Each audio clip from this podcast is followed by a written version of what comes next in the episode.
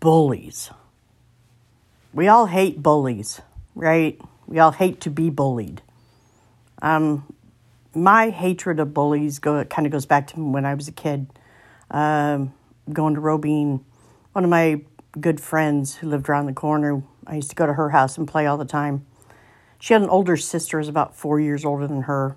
She was a little person, right? So she was not even four foot tall, just a tiny little person, but just the sweetest person. She's very, very nice. Her name was Linda. Very nice.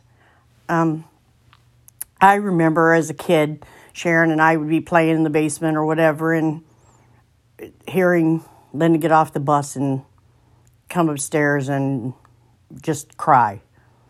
And, you know, and the kids would bully her really bad.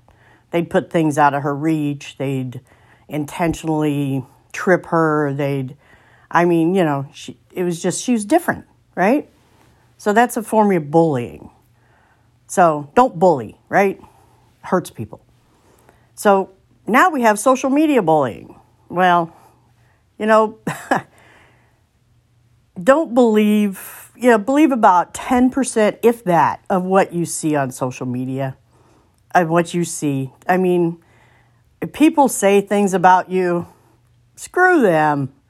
They don't know you. And if they do, they ain't got the guts to come up and talk to you and say it to you, right? So, any type of bullying you get online, disregard.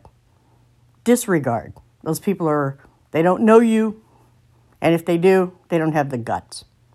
So, don't be a bully. Be a good person. Don't bully people. If you see somebody getting bullied and you feel safe, say something. If you don't, maybe approach that person after and let them know that you just you care. But don't bully people. Right? Nobody wants to be bullied. Don't bully. Love you.